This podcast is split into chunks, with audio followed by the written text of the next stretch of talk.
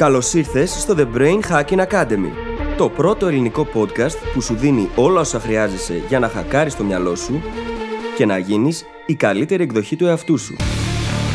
Μαζί σου, η Φύλλις Γαβριλίδου και ο Δημήτρης Γιώκας.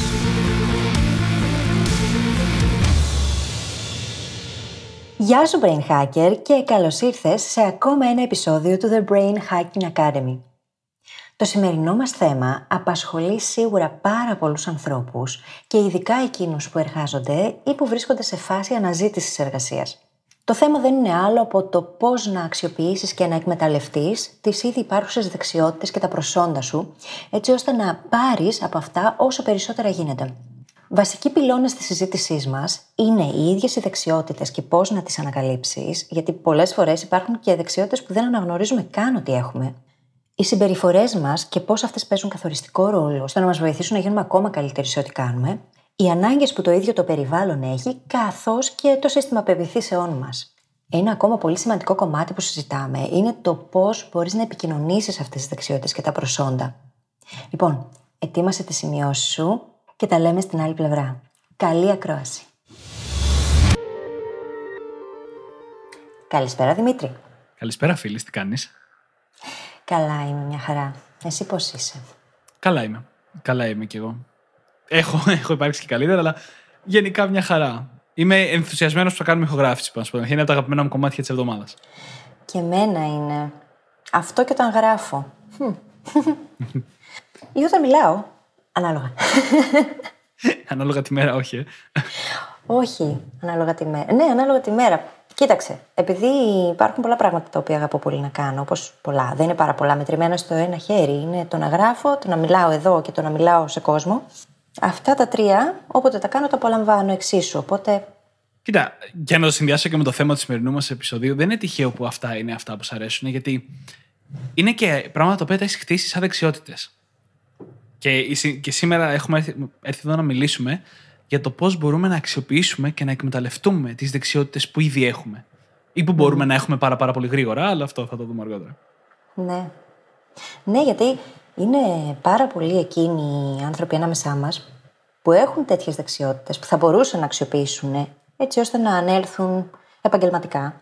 Δεν τις αναγνωρίζουν όμως ως τέτοιες και δεν τις εκμεταλλεύονται. Για παράδειγμα, αν κάποιος είναι πολύ καλός εκπαιδευτικός, είναι πολύ καλός μέσα στη συντάξη και έχει μεταδοτικότητα, αυτό μπορεί να λειτουργήσει σαν πάτημα ώστε να ξεκινήσει να κάνει public speaking. Γιατί έχει ήδη την εξάσκηση, έχει ήδη μάθει, πιθανολογώ, να ελέγχει τον τόνο της φωνής του, να ελέγχει τον εαυτό του την ώρα που μιλάει, το τι λέει, πώς το λέει. Σε εισαγωγικά να ελέγχει το κοινό. Το κοινό, ναι, αυτό είναι πολύ βασικό. Τις κινήσεις του σώματός του, τη γλώσσα του σώματός του, το τι επικοινωνεί, μη λεκτικά. Όλα αυτά είναι πολύ σημαντικά. Αν κάποιος λοιπόν ως εκπαιδευτικός τα έχει καλλιεργήσει αυτά τα δεξιότητα, μετά δεν είναι και τόσο δύσκολο να τα μεταφέρει πάνω σε ένα stage και να κάνει μια ομιλία. Βέβαια, τώρα προτρέχουμε. Πήγα το παράδειγμα. Ναι. Γιατί για μένα το πρόβλημα είναι ακόμα πιο βασικό. Θεωρώ ότι όλοι μας κάποια στιγμή, αν όχι αυτή τη στιγμή, έχουμε πράγματα που ξέρουμε να κάνουμε, που μπορούμε να κάνουμε ή που είναι, όπως είπαμε, πολύ κοντά σε αυτά που ήδη κάνουμε. Και δεν το εκμεταλλευόμαστε αυτό. Δεν το φέρνουμε στη δουλειά μας. Μερικές φορές μπορεί να είναι από αναβλητικότητα, μερικές φορές είναι γιατί δεν έχουμε κίνητρο να το κάνουμε. Τις περισσότερες φορές όμως είναι γιατί δεν έχουμε την αυτοπεποίθηση ή ούτε καν την επίγνωση για να το κάνουμε. Λέξη κλειδί τώρα αυτή. Επίγνωση. Αν δεν έχεις την επίγνωση πώς θα καλλιεργήσεις το οτιδήποτε ή πώς θα το αξιοποιήσεις. Για παράδειγμα, μπορεί κάποιος να έχει εξαιρετικές ικανότητες επικοινωνίας και στη δουλειά να μην τις αξιοποιεί.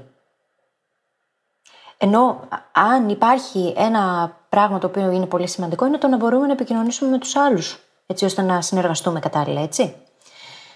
Υπάρχουν λοιπόν άνθρωποι οι οποίοι έχουν πολύ καλές επικοινωνιακές δεξιότητες, αλλά στη δουλειά τους για κάποιο λόγο βάζουν φρένο στον εαυτό τους και δεν τις αξιοποιούν. Για άλλη μια φορά θα πω ότι το πρόβλημα το βρίσκω ακόμα μεγαλύτερο, γιατί πολλές φορές μιλάμε και για πιο ξεκάθαρες δεξιότητες που λέει από τον κόσμο να μην αντιλαμβάνεται. Έχω ας πούμε φίλους οι οποίοι έχουν σπάσει προγραμματιστές, έτσι, ακόμα και αν δεν το έχουν κάνει επαγγελματικά, έχουν ένα background σε αυτό. Και πηγαίνουν και πιάνουν δουλειές σαν να λέμε στα οικονομικά, πιο βασισμένες στο Excel και σε εργαλεία που δεν έχουν άμεσα να κάνουν με προγραμματισμό. Και ενώ έχουν ένα εργαλείο το οποίο μπορούν να χρησιμοποιήσουν για να αυτοματοποιήσουν τη δουλειά τους απευθείας, συνήθως είναι λες και δεν το μάθανε ποτέ. Συνεχίζουν τη ζωή τους, λες και δεν έχουν καθόλου αυτή τη δεξιότητα, που είναι hard skill, όχι soft skill, που όπως είναι τα επικοινωνιακά, έτσι. Δεν το χρησιμοποιούν ποτέ μέχρι που περνάνε 10 χρόνια. Μετά έχουν ξεχάσει και ό,τι ξέρανε και πάει εισαγωγικά χαμένο.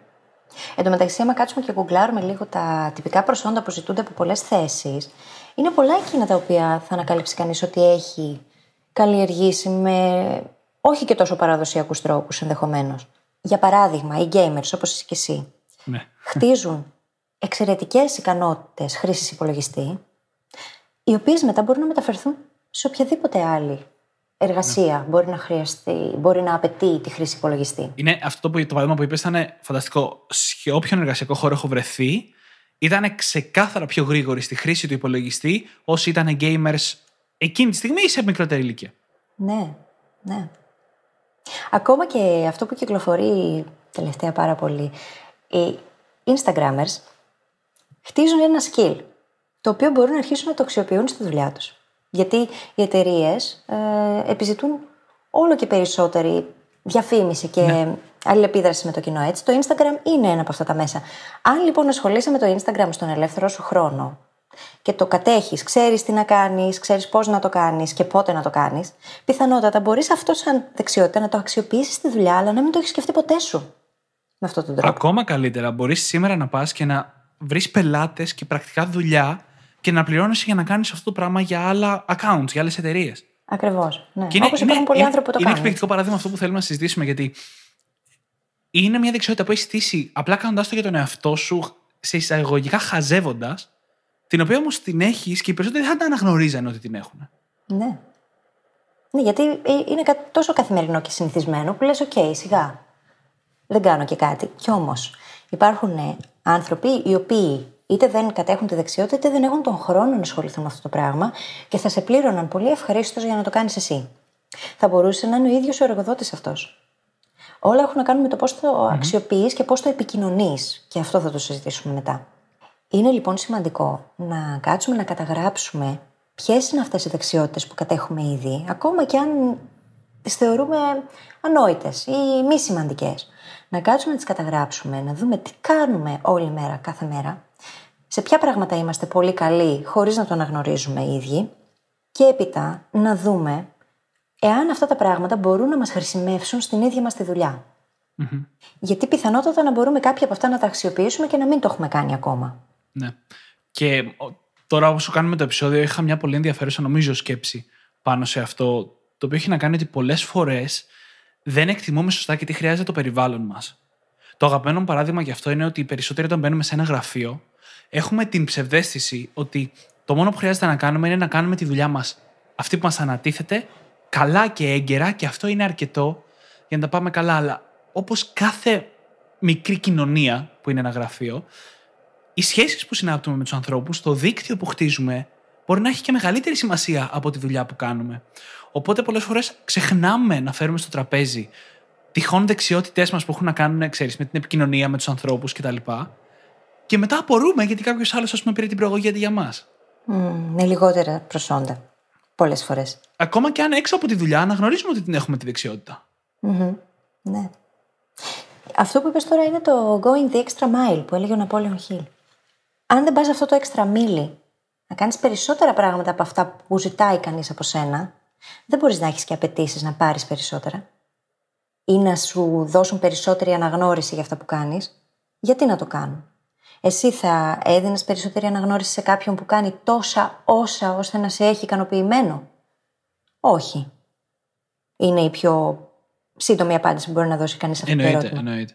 Και δεν είναι μόνο για τους άλλους, δεν είναι μόνο το ότι φέρνεις στο τραπέζι, το οποίο είναι πάρα πολύ σημαντικό, είναι και το ότι φέρνεις για τον εαυτό σου στην εξίσωση. Όταν είσαι σε ένα γραφείο, είναι σημαντικό να αφιερώσεις χρόνο να χτίσεις ένα δίκτυο. Γιατί όσο σημαντικό είναι να ανακαλύψεις ποιες δεξιότητες έχεις, αλλά τόσο σημαντικό είναι να μεταδώσεις και στους άλλους ότι τις έχεις. Χωρίς να γίνεσαι υπερβολικός ή να δείχνεις κάτι που δεν έχεις, έτσι. Απλά οι άλλοι πρέπει να το ξέρουν. Να πούμε τώρα και ένα ακόμα παράδειγμα. Αν, ας πούμε, στον ελεύθερο σου χρόνο έχεις ασχοληθεί με τη γραφιστική ή το design και έχεις φτιάξει και ένα blog ή παρατηρείς την αισθητική σελίδων και η σελίδα της εταιρείας στην οποία εργάζεσαι δεν είναι και πάρα πολύ ωραία ή δεν είναι πολύ χρηστική, μπορείς να δημιουργήσεις ένα mock-up site το οποίο θα το επικοινωνήσεις στον κατάλληλο άνθρωπο, ο οποίος μπορεί να είναι προϊστάμενος σου, μπορεί να είναι ο εργοδότης σου, θα του εξηγήσεις για ποιο λόγο και θα του το προτείνεις. Αυτό που μόνο του ήταν μια πολύ ωραία ευκαιρία να δείξεις και να αναδείξεις τις ικανότητές σου στο εργασιακό σου περιβάλλον και να καταλάβουν και εκείνοι που είναι υπεύθυνοι πως μπορείς να προσφέρεις πολύ περισσότερα από αυτά που προσφέρεις. Mm-hmm. Και αυτό να είναι ένα μικρό βηματάκι που θα σε οδηγήσει αργότερα να διαπραγματευτείς καλύτερες συνθήκες εργασίας, καλύτερο μισθό. Ναι. Αυτό το παράδειγμα το έχω συζητήσει σκέψη με αρκετά άτομα, όχι ακριβώς με το site, αλλά νέα άτομα που δουλεύουν σε πιο παραδοσιακές επιχειρήσεις, μικρές συνήθως, οι οποίες δεν έχουν καλή online παρουσία. Και λέω νέα άτομα, γιατί είναι άτομα που συνήθως έχουν συνηθίσει να βρίσκονται στο Instagram, στο Facebook. Και βρίσκονται σε μια ιδανική θέση να προσφέρουν πρώτον στην εταιρεία, με το να την, ξέρεις, να κάνουν προτάσεις για να γίνει καλύτερη online παρουσία και ταυτόχρονα να δημιουργήσουν πρακτικά μια δουλειά για τον εαυτό τους μέσα στο γραφείο, που για τους περισσότερους που εγώ έχω μιλήσει σχετικά θα ήταν πολύ καλύτερη από αυτή που ήδη κάνουν. Mm. Ναι. Και χωρίς το παραμικρό διάβασμα, να το πω έτσι. Ή τέλος πάντων, πάντα είναι καλό να διαβάζουμε, αλλά εννοώ ότι έχουν ήδη τη δεξιότητα, δεν χρειάζεται να τη χτίσουν εκείνη τη στιγμή.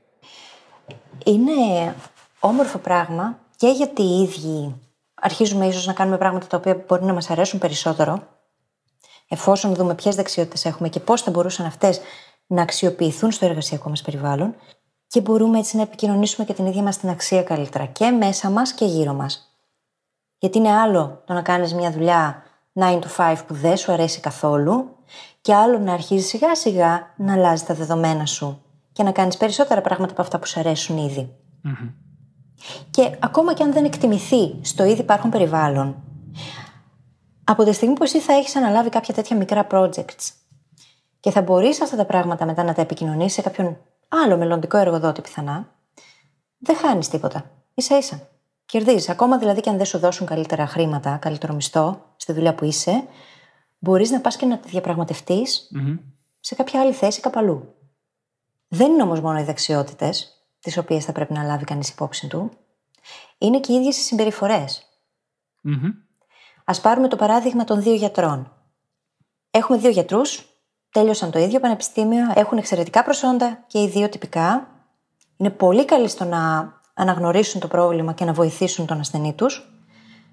Και ανοίγουν και οι δύο ιατρία, έτσι. Ο ένας έχει συνέχεια δουλειά και ο άλλος δεν έχει καθόλου. Και η διαφορά τους είναι οι επικοινωνιακές δεξιότητες, ο τρόπος που φέρονται στον κόσμο. Mm-hmm. Ο πρώτος είναι πάρα πολύ καλός στο να δημιουργεί σχέσεις με τους ασθενείς του, στο να τους επικοινωνεί ποιο είναι το πρόβλημα και πώς να το λύσουν ανθρώπινα, και ο άλλος τους αντιμετωπίζει σαν πρόβλημα το οποίο ψάχνει λύση. Πιο μηχανιστικά. Δεν είναι πολύ φυσιολογικό το να έχει λιγότερη δουλειά. Πάμε λοιπόν να δούμε ποιες συμπεριφορές είναι εκείνες τις οποίες είμαστε καλοί και ποιες ενδεχομένως μας δημιουργούν προβλήματα. Και αυτές ανήκουν στο inventory, mm-hmm. στην εργαλειοθήκη μας. Ναι. Και έτσι, πάνω στο παράδειγμα των δύο γιατρών, μπορούμε να φέρουμε και άλλα παραδείγματα. Ας πούμε, συχνά λέμε ότι αν θέλεις να πας σε ένα γυμναστή, θέλεις να είναι σε καλή φυσική κατάσταση.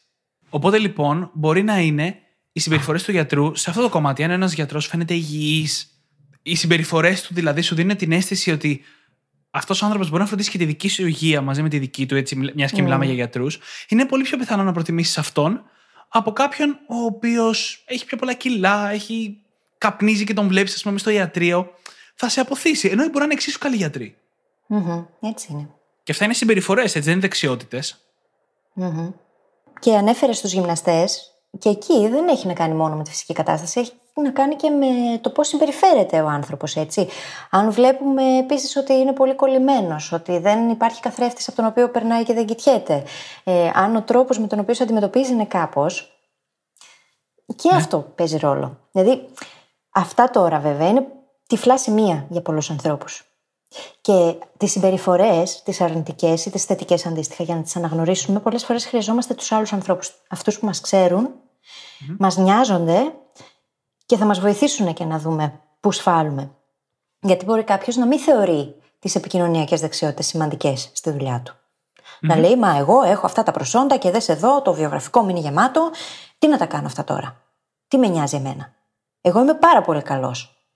Υπάρχουν πολλοί άνθρωποι που σκέφτονται έτσι. Μπορεί να μην είναι πολλοί, αλλά υπάρχουν άνθρωποι που σκέφτονται έτσι. Ναι, υπάρχουν σίγουρα. Συγγνώμη, και εδώ θα εκμεταλλευτώ την ευκαιρία να πω κάτι που σίγουρα θα πρέπει να αντιμετωπίσουμε πιο σοβαρά σε μελλοντικό επεισόδιο, που έχει να κάνει με το όλο αυτό που λέμε ότι έχει 2 μεταπτυχιακά και ένα διδακτορικό γιατί δεν έχει δουλειά. Γιατί υπάρχουν και άλλες δεξιότητες που έχουν σημασία και που δεν εκμεταλλεύεται και συμπεριφορές που μας κρατάνε πίσω. Και όπως θα δούμε αργότερα και πεποιθήσεις. Ναι. Και ξέρεις, τα soft skills είναι δεξιότητες οι οποίες είναι πολύ πιο σημαντικές. Το έχουμε ξανασυζητήσει αυτό. Όχι αναλυτικά βέβαια. Είναι πολύ πιο σημαντικές από πολλά άλλα τυπικά προσόντα. Μπορεί να έχεις ένα βιογραφικό γεμάτο από πτυχία και η συμπεριφορά σου απέναντι στους ανθρώπους να είναι τόσο άσχημη που να μην θέλει κανένας να σε συναναστραφεί. Βάζω τώρα μια πολύ ακραία περίπτωση, αλλά υπάρχουν και αυτές. Γιατί να σε προσλάβει κανείς, αν δεν μπορεί να υπάρξει μαζί σου πάνω από 2 λεπτά στο ίδιο δωμάτιο? Και αυτό δεν είναι κάτι το οποίο δεν επικοινωνείται από την πρώτη στιγμή, γιατί η πρώτη εντύπωση μετράει. Έχουμε ένα ένστικτο. Όλοι οι άνθρωποι έχουμε ένστικτο. Και αυτό το ένστικτο πάντα μας ειδοποιεί για το ποιον έχουμε απέναντί μας. Αν λοιπόν, ξεκινώντας από το ίδιο το βιογραφικό μου, ο άνθρωπος που θα το δει εισπράξει μια κάποια αρνητική ενέργεια και του δημιουργηθεί αυτή η αρνητική εντύπωση για εμάς, το πιθανότερο είναι να μην ασχοληθεί και παραπάνω μαζί μας. Ή ακόμα και αν ασχοληθεί, στη συνέντευξη αυτό το πράγμα να συνεχιστεί και να επιβεβαιωθεί, επομένως να μην περάσουμε στο δεύτερο στάδιο. Η πρώτη εντύπωση. Πολλοί άνθρωποι πιστεύουν ότι ίσως να μην μετράει, ότι θα δει ο άλλος ένα κατεβατό από πτυχία και αυτό είναι αρκετό. Δεν είναι. Και στο προηγούμενο επεισόδιο δεν ήταν που αναφέραμε τις μεγάλες επιχειρήσεις που πλέον βγάλανε από τα προαπαιτούμενα για την όποια θέση το ακαδημαϊκό πτυχίο. Ακριβώς. Και είναι κάτι πολύ κοντά σε αυτό που είπα νωρίτερα σχετικά με το περιβάλλον. Ότι εμείς για διάφορους λόγους συνήθως. Ξέρεις, έτσι έχει δημιουργηθεί το μοντέλο στο κεφάλι μας. Θεωρούμε μόνο κάποιες δεξιότητες σημαντικές και αγνοούμε πολλές άλλες που θα μπορούσαμε να φέρουμε στο τραπέζι, γιατί δεν τις θεωρούμε τόσο. Όπως, ας πούμε, το να αφιερώσουμε λίγο χρόνο και λίγο γούστο να φτιάξουμε ένα πιο όμορφο βιογραφικό. Πάρα πολλοί κόσμος αδυνατεί να πιστέψει ότι η εμφάνιση του βιογραφικού είναι πιο σημαντική από το τι γράφει μέσα, ειδικά για νέους ανθρώπους. Δημήτρη, είμαστε στην εποχή που τα cover letters κερδίζουν τις εντυπώσεις και κανένας σχεδόν στην Ελλάδα δεν γράφει cover letter. Και μιλάμε για το βιογραφικό. Δεν είναι μόνο το βιογραφικό. Είναι και η επιστολή που θα στείλεις, η συνοδευτική επιστολή που στέλνεις μαζί με το βιογραφικό σου. Η οποία δεν είναι μια επιστολή που γίνεται copy-paste και από επιχείρηση σε επιχείρηση πηγαίνει η ίδια. Αυτά τα πράγματα είναι δεξιότητες όμως, τις οποίες από τη μία δεν διδασκόμαστε, από την άλλη όμως αυτό δεν αποτελεί δικαιολογία για να μην ψαχτούμε λίγο παραπάνω. Αν κάνουμε το ίδιο πράγμα ξανά και ξανά και βλέπουμε ότι έχει τα ίδια αποτελέσματα, δηλαδή στέλνω και ξαναστέλνω τα ίδια πράγματα και συνεχίζω να μην έχω απαντήσεις από εταιρείες, ίσως θα πρέπει να αναθεωρήσουμε και να ψαχτούμε λίγο παραπάνω και να δούμε τι κάνω λάθος ή τι δεν κάνω όπως θα έπρεπε για να πάρω τις απαντήσεις που θέλω, την ανταπόκριση που θέλω. Να εκμεταλλευτούμε δηλαδή το feedback που παίρνουμε, έτσι. Ακριβώς, ναι.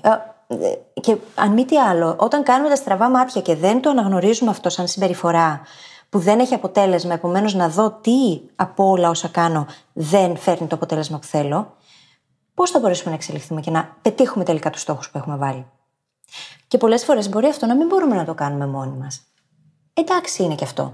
Μπορούμε να απευθυνθούμε σε κάποιον ειδικό, σε κάποιον που ξέρει καλύτερα. Υπάρχουν πλέον τέτοιοι άνθρωποι γύρω μας που θα σε βοηθήσουν να γράψεις ένα βιογραφικό το οποίο θα έχει αποτελεσματικότητα, ένα cover letter το οποίο θα σου φέρει τα αποτελέσματα που θέλεις. Υπάρχουν πράγματα τα οποία μπορεί να κάνει κανείς. Γι' αυτό και είναι πάρα πολύ σημαντικό σε αυτό το πρώτο στάδιο που μιλάμε τόση ώρα, που έχει να κάνει με την επίγνωση και αυτό που λέει η Φύλλις, να γράψουμε κάτω τις δεξιότητες.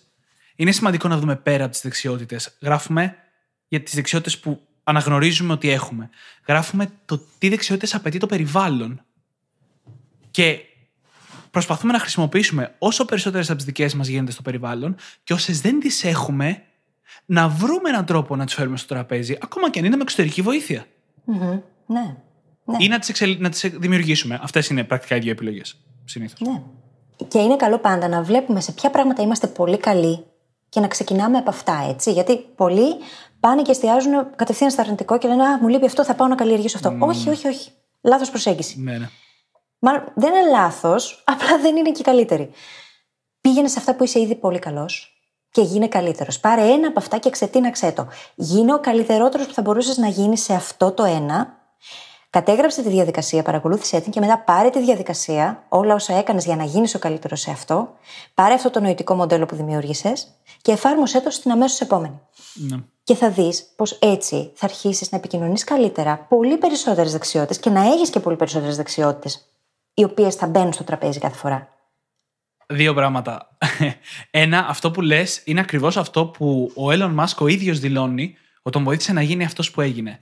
Ότι ξεκίνησε, έδωσε έμφαση στα δυνατά του σημεία, έγινε πάρα πολύ καλό σε κάτι. Το οποίο θυμάμαι καλά, το πρώτο ήταν ο προγραμματισμός ή το marketing, δεν θυμάμαι ποιο ήταν πρώτο. Και μετά, χρησιμοποίησε αυτό για να γίνει πάρα πολύ καλός στο marketing. Και μετά το ίδιο ακριβώς μοντέλο για να γίνει πάρα πολύ καλός στη δικτύωση. Και έφτασε να είναι αυτός που είναι, έτσι. Και όσον αφορά την έμφαση στα δυνατά μας σημεία, υπάρχει μια ατάκα, έτσι, η οποία μου αρέσει πάρα πολύ, η οποία λέει ότι αν δώσεις έμφαση στα αδύνατά σου σημεία, τότε το μόνο που θα καταλήξεις να έχεις είναι πολύ δυνατές αδυναμίες. Είναι σαν και αυτό που λέγαμε πριν. Αν δώσεις έμφαση σε εκείνα που είναι ήδη δυνατά, αυτά μετά μπορούν να μετατραπούν σε κάτι παρεμφερές, εξίσου δυνατό. Ας πούμε, αν είσαι πολύ καλός εκπαιδευτικός, έχεις μεταδοτικότητα, ξέρεις πώς να στηθείς, αυτό που έλεγα στην αρχή, μπορείς να κάνεις πολύ εύκολα τη μετάβαση στο public speaking εφόσον έχεις πράγματα να μοιραστείς. Μετά από εκεί μπορείς να κάνεις πολύ εύκολα τη μετάβαση του να κάνεις webinars, ας πούμε, ή να δημιουργήσεις ένα online course. Αν έχεις τη δυνατότητα να μεταδίδεις τις γνώσεις σου με ευκολία στους άλλους, τότε αυτό μπορείς να το κάνεις leverage, έτσι. Για να χτίσεις κάτι ακόμα, το οποίο θα σε βοηθήσει να πετύχεις στόχους σου.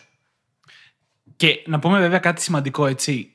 Το ότι είσαι καλός σε κάτι δεν σημαίνει απαραίτητο ότι είναι το δυνατό σου σημείο. Και αυτό είναι πολύ σημαντικό να το ξεχωρίσουμε. Γιατί υπάρχουν πράγματα στα οποία είμαστε πολύ καλοί, αλλά δεν μας τρελαίνουν. Αυτά είναι τα λάθος σε εισαγωγικά δυνατά σημεία, να δίνουμε έμφαση σε αυτά. Γι' αυτό και δεν θα πρότεινα ποτέ σε κάποιον να πάει να γίνει εκπληκτικός σε κάτι που δεν του αρέσει. Απλά και μόνο γιατί είναι εξ αρχής καλός σε αυτό, ας πούμε. Εγώ δεν πιστεύω ότι θα γίνει και εκπληκτικός ποτέ, αν δεν του αρέσει πραγματικά. Ακριβώς, μα γι' αυτό δεν θα το πρότεινα, γιατί η προσπάθεια θα είναι και επώδυνη και πιθανώς μάταια. Ξεκινάει όμως και αυτό με το να βρούμε πάλι εκείνες τις συμπεριφορές τις ωραίες. Γιατί από αυτές μετά, από τις συμπεριφορές, εξαρτάται και το ίδιο το mindset. Δεν εξαρτάται, μάλλον τις καθρεφτίζει. Αν λοιπόν αρχίσουμε και παρατηρούμε αυτές τις συμπεριφορές, θα μπορέσουμε να δούμε και ποιο είναι εκείνο το περιοριστικό mindset από πίσω, ενδεχομένως, που μας κρατάει πίσω, και αντίστοιχα ποιο είναι εκείνο το οποίο μας βοηθάει να πάμε μπροστά. Από τις ίδιες συμπεριφορές εξαρτάται. Αν λοιπόν κάποιος δίνει μεγάλη έμφαση στις επικοινωνιακές του δεξιότητες και φροντίζει να έχει πολύ καλές σχέσεις με τους ανθρώπους, εκδηλώνει την ενσυναίσθησή του, κατανόηση, συνεργασία, αυτά δείχνουν πως το mindset του λέει ότι οι άνθρωποι είναι σημαντικοί, ότι οι συνεργασίες είναι σημαντικές, ότι πηγαίνουμε μπροστά σαν σύνολο μόνο. Αν κάνει ακριβώς το αντίθετο όμως, θα πρέπει να το δουλέψει λίγο αυτό το πράγμα, γιατί πιθανότατα να υπάρχει το mindset από πίσω που να του λέει ότι «Και τι έγινε, σιγά, αυτό δεν είναι σημαντικό». Αυτή όμως η συμπεριφορά από μόνη της, ξέρουμε πλέον ότι δεν βοηθάει, γιατί μπορεί να έχεις ένα potential, ένα δυναμικό το οποίο μπορεί να σε πάει στα αστέρια και εσύ να μένεις απλά στην επιφάνεια της γης. Και για μένα δεν είναι καν συμπεριφορά αυτό. Έχουμε πάει σε ένα τέταρτο κομμάτι, το οποίο είναι οι πεποιθήσεις. Και το αγαπημένο μου παράδειγμα, εκτός από αυτό που είπες τώρα, έχει να κάνει με το πόσο ο κόσμος βλέπει τις πωλήσεις. Ναι. Και έχεις ανθρώπους με πολύ καλές επικοινωνιακές δεξιότητες. Πάρα πολύ καλές, που με λόγο, με σωστή γλώσσα του σώματος, οι οποίοι επειδή έχουν μια πεποίθηση ότι οι πωλήσεις είναι γλιώδεις, ας πούμε, δεν δέχονται να τις χρησιμοποιήσουν προκειμένου να κάνουν μια πώληση. Και ξέρεις, η πώληση δεν είναι μόνο να προσπαθείς να πουλήσεις ένα προϊόν. Καθημερινά, κάθε στιγμή, κάνουμε μια πώληση γιατί προσπαθούμε να πουλήσουμε τον εαυτό μας. Όταν πάμε να βρούμε μια δουλειά, εκεί για να κάνουμε μια πώληση. Ναι. Όταν πάμε να διαπραγματευτούμε το μισθό μας, να δεις τι πώληση κάνουμε. Εντάξει, αυτό είναι δεύτερο επίπεδο. Παραπάνω. Ναι. Πραγματικά οι πωλήσεις είναι κάτι το οποίο είναι πολύ όμορφο. Αν το προϊόν σου αξίζει, υπάρχει ήθος σε όλο αυτό, δεν έχεις πραγματικά δεν υπάρχει καλύτερο πράγμα να κάνεις από το να πουλήσεις το προϊόν σου στον άνθρωπο. Γιατί δεν πουλάς κάποιο προϊόν εκείνη τη στιγμή. Τον βοηθάς. Ξέρεις, αυτό το πράγμα σαν πεποίθηση έχει μείνει ενδεχομένως από παλιότερα που οι εταιρείες κάναν αυτό το hard sale που λέμε. Προσπαθούσαν να πουλήσουν με αυτόν τον τρόπο. Και υπήρξαν πολλά τέτοια παραδείγματα και γι' αυτό το λόγο στο συλλογικό μας ασυνείδητο έχει εντυπωθεί έτσι ότι οι πωλήσεις είναι κάτι κακό. Και έχει εντυπωθεί μάλλον επίσης και με την προσπάθεια του να πουλήσει προϊόντα που δεν είναι καλά. Ξέρεις, ο πολιτής που θα προσπαθήσει να σε ξεγελάσει, να αγοράσει το κακό ακίνητο ή το κακό αυτοκίνητο. Ναι. Ενώ, ξέρεις, ποτέ δεν αντιλήφθηκε, συγγνώμη, κανείς γλιώδη τον πολιτή της Microsoft που πολλαγε Office, που έτσι κι αλλιώς όλοι χρησιμοποιούσαν. Θα σου πω ένα παράδειγμα από την προσωπική μου ζωή. Δούλευα κάποτε σαν εκδοτικό. Δεν θα αναφέρω για ευνόητους λόγους ονόματα. Τα βιβλία δεν μου άρεσαν. Τα περισσότερα από αυτά δεν μου άρεσαν καθόλου. Και μου ήταν πάρα πολύ δύσκολο να πουλάω τα βιβλία. Ήμουν εκπαιδευτικός σύμβουλος και παράλληλα προωθούσα και τα βιβλία τους. Δεν έκανα ούτε μία πώληση. Εντελώς ειλικρινά. Και όταν παραιτήθηκα, τους το είπα. Γιατί πολύ απλά δεν μπορούσα να πιστέψω στο βιβλίο για να το πουλήσω. Ήμασταν σε μια έκθεση βιβλίου κάποια στιγμή και ένας άλλος εκδοτικός είχε ανέβει στη Βόρεια Ελλάδα για την έκθεση αυτή. Είχε βιβλία γερμανικά, τα οποία είναι πάρα πολύ καλά βιβλία. Τα ήξερα καθώς και εργαζόμουν τότε και ως καθηγήτρια γερμανικών. Και πραγματικά ήταν πολύ καλά βιβλία, τα ήξερα όλα απ' έξω και ανακατωτά. Και πίστευα κιόλας στο πόσο καλά είναι. Πήγα λοιπόν στο στάν τους. Και άρχισα να πουλάω σε αυτούς τα δικά τους βιβλία. Και μου ρωτούν, γιατί είδαν το καρτελάκι μου από τον άλλον εκδοτικό. Και μου λένε, τι κάνετε εδώ. Και μου πρότειναν εκείνη την ώρα να πάω να δουλέψω για αυτούς. Και η θέση ήταν στην Αθήνα. Πήγες? Όχι, προφανώς, γιατί αν είχα έρθει στην Αθήνα, η ζωή μου θα ήταν τελείως διαφορετική αυτή τη στιγμή. Αλλά ήταν πάρα πολύ ωραίο. Και είναι πολύ ωραίο παράδειγμα αυτό. Ναι. Γιατί τα βιβλία τα ήξερα πώς να πουλήσω. Γιατί δεν ήταν πώληση εκείνη την ώρα αυτό που έκανα, έτσι. Στο δικό μου υποσυνείδητο. Στην άλλη περίπτωση ήταν όμως. Και επειδή ξέρεις, εμβαθύναμε λίγο στις πωλήσεις, η πώληση είναι απλά ένα πολύ κλασικό παράδειγμα το πώς πεποιθήσεις μας πάνω σε κάτι μας κρατάνε πίσω από το να εκμεταλλευτούμε δεξιότητες που μπορεί να ξέρουμε ότι έχουμε και που ξέρουμε το περιβάλλον τις χρειάζεται. Και με αυτό νομίζω δέσαμε και τα 4 πράγματα που μας επιτρέπουν να εκμεταλλευτούμε τις δεξιότητές μας. Και τα οποία πρέπει να σημειώσουμε και να παρατηρήσουμε και να αποκτήσουμε επίγνωση για αυτά όταν ξεκινάμε να αξιοποιήσουμε αυτές τις δεξιότητες. Και έτσι, σαν επανάληψη, είναι προφανώς οι ίδιες οι δεξιότητες, είναι το τι ανάγκες έχει το περιβάλλον, είναι οι συμπεριφορές μας και πώς αυτές συνδέονται και επηρεάζουν το πώς εκμεταλλευόμαστε τις δεξιότητες και οι πεποιθήσεις που μόλις λέγαμε. Ναι. Και φυσικά, το επόμενο βήμα, και το έχουμε πει λίγο ξανά και ξανά κατά τη διάρκεια το επεισόδιο, είναι πώς να τα επικοινωνήσουμε αυτά τα πράγματα. Ερωτηματικά πολλά. Γεννήθηκαν σε πολλά μυαλά. Πώς τα επικοινωνούμε τώρα αυτά. Το θέμα εδώ έχει να κάνει λίγο με τη δική μας αυτοεκτίμηση, κατ' εμέ, και αυτοπεποίθηση. Πολλές φορές, όταν δεν έχουμε κάνει αυτή τη δουλειά που προηγείται της επικοινωνίας των δεξιότητων μας και των προσόντων μας, μας λείπει αυτή η αυτοπεποίθηση. Είναι λοιπόν προϋπόθεση το να κάτσουμε λίγο να κάνουμε αυτή την αυτοπαρατήρηση και καταγραφή. Να αρχίσουμε να το δουλεύουμε αυτό σιγά σιγά για να χτίσουμε με τον καιρό την αυτοπεποίθηση που απαιτείται, έτσι ώστε να κλείσουμε εκείνο το ραντεβού με τον εργοδότη μας και να πούμε: κοίταξε να δεις, πολύ σοβαρά, πολύ επαγγελματικά, πολύ όμορφα και ωραία. Θέλω να συζητήσουμε ξανά τους όρους της συνεργασίας μας. Δεν θα φτάσεις όμως εύκολα εκεί πέρα, αν δεν έχεις κάνει και την προεργασία, έτσι ώστε να πιστέψεις και στα αλήθεια ότι όντως σου αξίζει, έτσι. Γιατί αν όντως δεν πηγαίνεις στο έξτρα μίλι, δεν κάνεις περισσότερα πράγματα από αυτά που σου ζητάει κανείς, τι πας να διαπραγματευτείς. Είναι βασικό κομμάτι αυτό της διαδικασίας. Και από εκεί και μετά το πώς το επικοινωνείς. Το πώς το επικοινωνείς, έτσι, μπαίνει σε πολλά σημεία μέσα. Έχει καταρχάς διαφορά το μέσο που το επικοινωνείς. Και έχει διαφορά και η κατάσταση στην οποία το επικοινωνείς. Αν πετύχεις τον πιθανό εργοδότη σου σε ένα συνέδριο και καταφέρετε να μιλήσετε τέτα-τέτ, είναι πολύ διαφορετικό το πώς πρέπει να το χειριστείς από ότι αν πας μέσα από τον κανονικό δρόμο και πας για συνέντευξη στο γραφείο με κάποιο άτομο του HR. Για την ίδια εταιρεία, στο παράδειγμα. Ναι. Πρέπει κάθε φορά να έχεις επίγνωση και της κατάστασης στην οποία βρίσκεσαι για να κάνεις την επικοινωνία. επίγνωση της κατάστασης και χρειάζεται και ενσυναίσθηση. Γιατί αν τώρα εγώ πετύχω στο συνέδριο που έλεγες πριν τον εργοδότη αυτό που ιδανικά θα ήθελα να έχω και πάω, του τίνω το χέρι και δεν σεβαστώ ούτε το χρόνο του, ούτε το ότι έχει ένας σωρό άλλες επαφές να κάνει τριγύρω και προσπαθήσω να του πουλήσω τον εαυτό μου με πολύ περισσότερα λόγια από ό,τι θα έπρεπε και με τελείως λάθος τρόπο, πιθανότατα να χάσω την πρώτη εντύπωση και να μην γίνει ποτέ το όνειρό μου πραγματικότητα. Χρειάζεται λοιπόν επίγνωση, χρειάζεται και ενσυναίσθηση.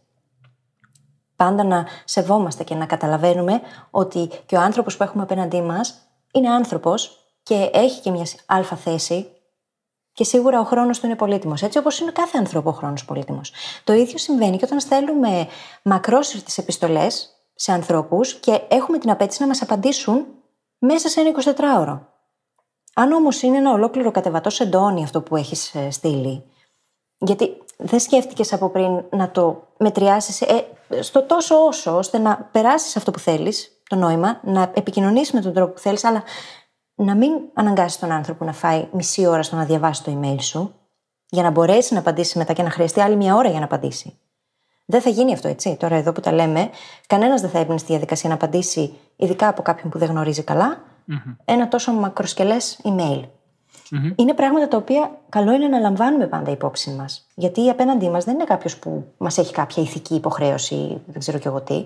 Ναι. Είναι ένας άνθρωπος που έχει και αυτό στη δουλειά του. Ειδικά όταν μιλάμε για χώρο εργασίας, γιατί η πλειοψηφία του επεισοδίου είναι αφιερωμένη σε αυτό.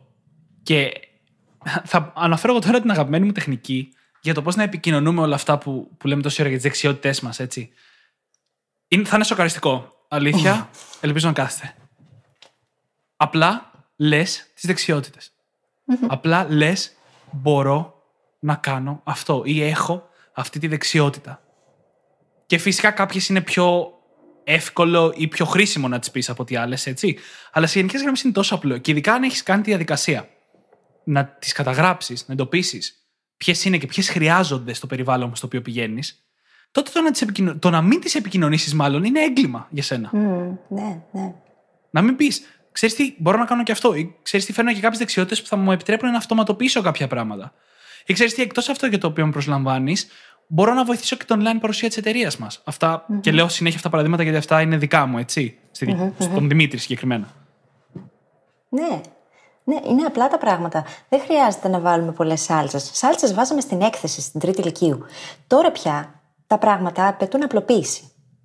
Γιατί δεν έχουμε ούτε το χρόνο ούτε την πολυτέλεια να καθόμαστε να διαβάζουμε κάθε mail με την ίδια προσοχή. Κάθε ένας έχει κάποια δευτερόλεπτα στη διάθεσή του για να μας τραβήξει την προσοχή. Αν δεν το κάνεις αυτά τα πρώτα δευτερόλεπτα και δεν δημιουργήσουμε και καλή εντύπωση όταν θα το κάνει, δεν θα έχουμε δεύτερη ευκαιρία. Στον επαγγελματικό χώρο αυτό, η ανάγκη αυτή της απλοποίησης γίνεται όλο και πιο σημαντική και πιο έντονη. Αν λοιπόν εγώ έχω στείλει ένα cover letter, μια επιστολή η οποία είναι πάρα πολύ εκτενής και γράφω την ιστορία της ζωής μου και δεν έχω φροντίσει κιόλας να προσαρμόσω την επιστολή αυτή στις ανάγκες της εταιρείας στην οποία απευθύνομαι, δεν πρόκειται να πάρω απάντηση. Και αυτό πάλι στην καλύτερη περίπτωση που θα έχω γράψει και επιστολή, έτσι. Λέω τώρα. Γιατί δεν γράφουμε, δεν καταλαβαίνουμε πολλές φορές και το γιατί είναι σημαντικό αυτό το πράγμα. Εγώ δεν υπήρξε ποτέ δουλειά που να με καλέσουν έστω να με γνωρίσουν. Επειδή ακριβώς έγραφα πάντα cover letter, προσαρμοσμένο όμως στα δεδομένα. Που αυτό βέβαια το βιογραφικό το ίδιο και πώς θα ήταν καλό να είναι γραμμένο, όπως και την ίδια την επιστολή, θα τα κάνουμε και τα δυο ξεχωριστό επεισόδιο κάποια στιγμή στο μέλλον. Σίγουρα, γιατί αξίζει να συζητήσουμε πολύ ωραία γι' αυτά. Σίγουρα. Ακόμα και το σημερινό μας θέμα είναι κάτι το οποίο θα μπορούσαμε να συζητάμε με τις ώρες. Ναι, εννοείται. Θέλω να δώσω δύο βασικούς κανόνες πάνω σε αυτό. Ο ένας είναι για όταν προσπαθούμε να πιάσουμε μια δουλειά. Πρέπει οπωσδήποτε όταν λέμε κάτι, αυτό που είπα εγώ πριν, να εκφράζουμε μια δεξιότητα, να μπορούμε να το υποστηρίξουμε. Γιατί έτσι και κάποιος επιτόπου προσπαθήσει να μας τσεκάρει και δεν το έχουμε, καταστράφηκαν όλες μας οι πιθανότητες. Ένας απλός κανόνας. Και ο δεύτερος κανόνας, ο οποίος έχει να κάνει είτε όταν προσπαθείς να βρεις μια δουλειά, είτε όταν είσαι μέσα σε αυτή, και γενικότερα ίσως στη ζωή, έχει να κάνει με την αυτοπεποίθηση. Και η αυτοπεποίθηση είναι το ένα πράγμα που εγώ πάντα θα υποστηρίζω ότι κάντος στα ψέματα μέχρι να το έχεις. Ειδικά όταν έχει να κάνει με την έβρεση εργασίας και την θέση μας σε ένα χώρο εργασίας. Όταν μάλιστα έκανα μια συνέντευξη έτσι, στη σειρά των συνεντεύξεων για τη Microsoft, η manager με την οποία έκανα συνέντευξη, μετά που είχαμε κάνει, ξέρεις, όλη τη συζήτηση, μου λέει, τώρα που τελειώσαμε έτσι, σαν feedback θα σου δώσω, μου λέει, το βλέπω ότι πιστεύεις ότι είσαι καλός για αυτή τη θέση στην οποία έρχεσαι. Το βλέπω ότι πιστεύεις ότι το έχεις. Πες το. Πες, είμαι ο καλύτερος από τους άλλους υποψήφιους. Δεν ένιωθα έτσι. Δεν το πίστευα εκείνη τη στιγμή και το ήξερε. Δεν το πίστευα γιατί imposter syndrome και γιατί πολλά πράγματα για τα οποία έχουμε ήδη συζητήσει. Αλλά η ίδια η απέναντι πλευρά μου είπε, πες το, δείξε την αυτοπεποίθηση. Μεγαλώνουμε με μία λανθάνουσα αντίληψη ότι η μετριοφροσύνη είναι καλό πράγμα. Εγώ δεν πιστεύω ότι είναι καλό πράγμα η μετριοφροσύνη. Η ταπεινότητα είναι. Αλλά η μετριοφροσύνη χαμηλώνει τα φώτα εκεί που θα έπρεπε να λάμπουν. Και είναι κρίμα να το κάνουμε αυτό στον εαυτό μας ή στους άλλους. Ακριβώς. Ταπεινός να είσαι. Να δέχεσαι την άποψη των άλλων, να δέχεσαι ότι δεν τα ξέρεις όλα, αλλά μην είσαι μετριόφρονο. Να λες αυτά που έχεις κάνει και αυτά που ξέρεις ότι μπορείς να κάνεις. Με λίγα λόγια, μην υποβιβάζεις ποτέ τον εαυτό σου, γιατί και εγώ πάντα μπερδευόμουν με αυτές τις δύο λέξεις και ξέρεις, φοβάμαι, μην μπερδευτεί για το κοινό μας εδώ, αλλά δεν πρέπει να είσαι ψώνιο, δεν πρέπει να είσαι αλαζόνας σε καμία περίπτωση. Αυτό είναι ό,τι χειρότερο. Αλλά το να υποβιβάζεις τον εαυτό σου είναι το δεύτερο χειρότερο που μπορείς να κάνεις. Ναι, γιατί αν εσύ ο ίδιος δεν δώσεις τον εαυτό σου την αξία που του πρέπει, τότε ποιος θα τη δώσει? Ποιος θα τη δει βασικά? Αν η ίδια δεν αναγνωρίζω την αξία τη δική μου, τότε πώς θα μπορέσω να την επικοινωνήσω στους άλλους? Ρητορικό ερώτημα. Δεν μπορώ. Ναι, πραγματικά. Και μερικές φορές πρέπει να αφήνουμε και λίγο τις καταστάσεις να μας επιτρέψουν να φέρουμε τον εαυτό μας έξω. Κάναμε 2 επεισόδια για τη δύναμη της θέλησης και ένα από τα βασικότερα μηνύματα ήταν ότι ανταποκρινόμαστε πάντα στις ανάγκες της κατάστασής μας. Αν λοιπόν ισχυριστούμε, ξέρεις, μια αυτοπεποίθηση που δεν έχουμε και μετά αναγκαστούμε να ανταπεξέλθουμε σε αυτή, αλλά με δεξιότητες που όντως έχουμε, τότε και η αυτοπεποίθησή μας ανέβει. Γι' αυτό και πάρα πολύ, νομίζω όλοι μας μπορούμε να σκεφτούμε μάλλον κάποιο παράδειγμα, κάποιο που δυσκολεύτηκε να ξεκινήσει κάτι, αλλά άμα το ξεκίνησε, τα πήγε πάρα πολύ καλά. Ναι, γιατί δεν θα πας να ισχυριστείς, ας πούμε, ότι έχεις γνώσεις που δεν έχεις. Εδώ μιλάμε για πράγματα τα οποία ήδη κατέχεις και ξέρεις ότι επειδή τα κατέχεις μπορείς να καλλιεργήσεις και τα άλλα που είναι πολύ κοντινά και να τα φέρεις πολύ εύκολα στα μέτρα σου. Δεν λες ψέματα δηλαδή. Δεν λέμε τώρα να πεις ψέματα. Δεν είναι αυτή η έννοια του fake it till you make it. Εννοούμε πως μπορείς να κατακτήσεις πολύ περισσότερα πράγματα αν δώσεις το OK στον εαυτό σου. Αυτή όλη η συζήτηση μου θυμίζει το Σούτση για κάποιο λόγο. Ναι. Και τον Μάικα, έτσι. Αγαπημένη σειρά.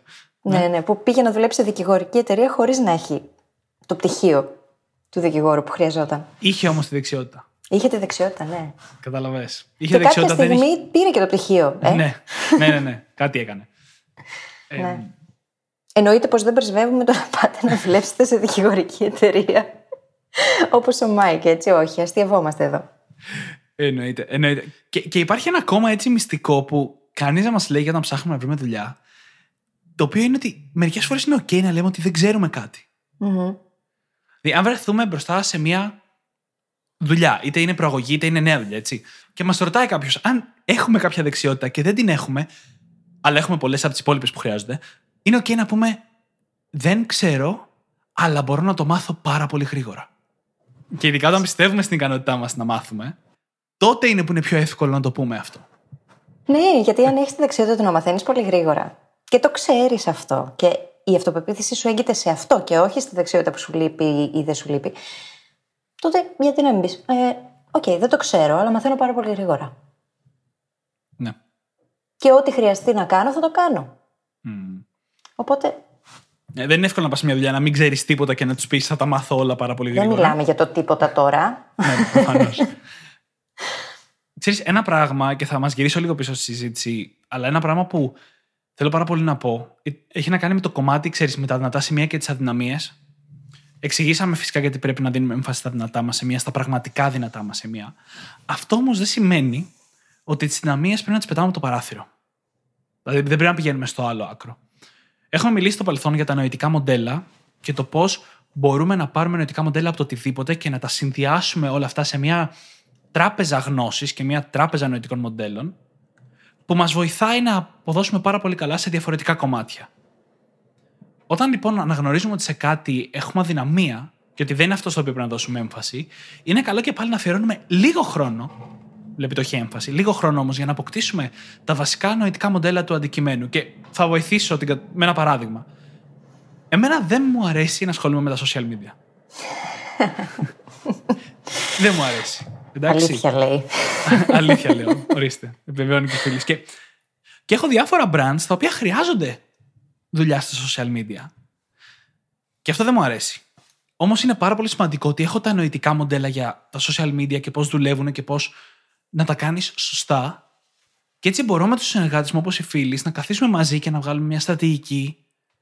Να καθίσουμε μαζί και να το συνδέσουμε αυτό με το υπόλοιπο brand μας, με το υπόλοιπο Brain Hacking Academy, στο δικό μας παράδειγμα.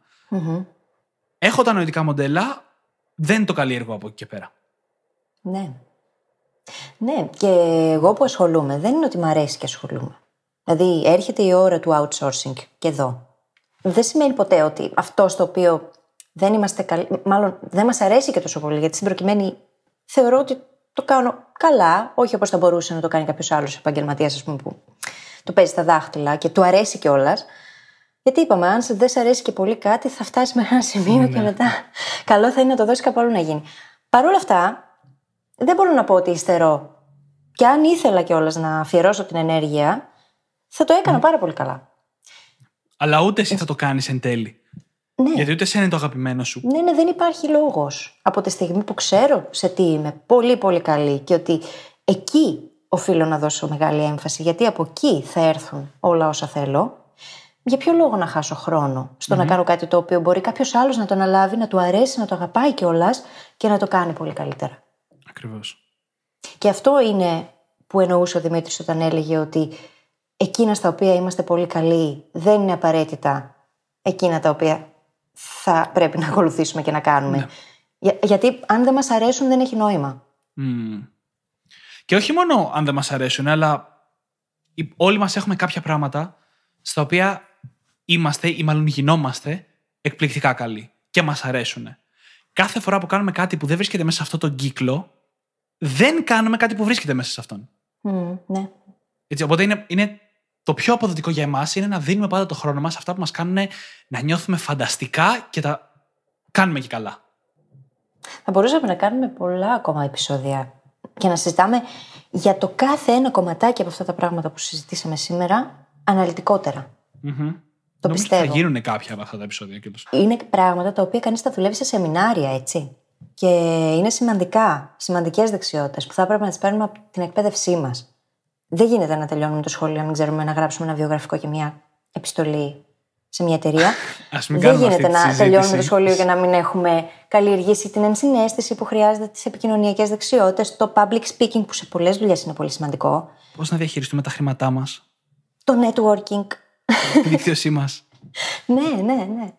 Είναι τέλος τόσο δεν θα τα ανοίξουμε το κουτάκι τώρα. Ναι, πραγματικά. Γιατί είναι μεγάλος πόνος αυτός. Ναι. Απλά η αλήθεια είναι, ξέρεις, ότι όπως σε όλα τα πράγματα, οφείλουμε να αναγνωρίσουμε ότι ο έλεγχος βρίσκεται κατά κύριο λόγο σε εμάς. Ναι. Οι δεξιότητες που έχουμε, το να τις αναγνωρίσουμε είναι δικό μας θέμα. Το να τις καλλιεργήσουμε είναι δικό μας θέμα. Το να τις επικοινωνήσουμε είναι δικό μας θέμα.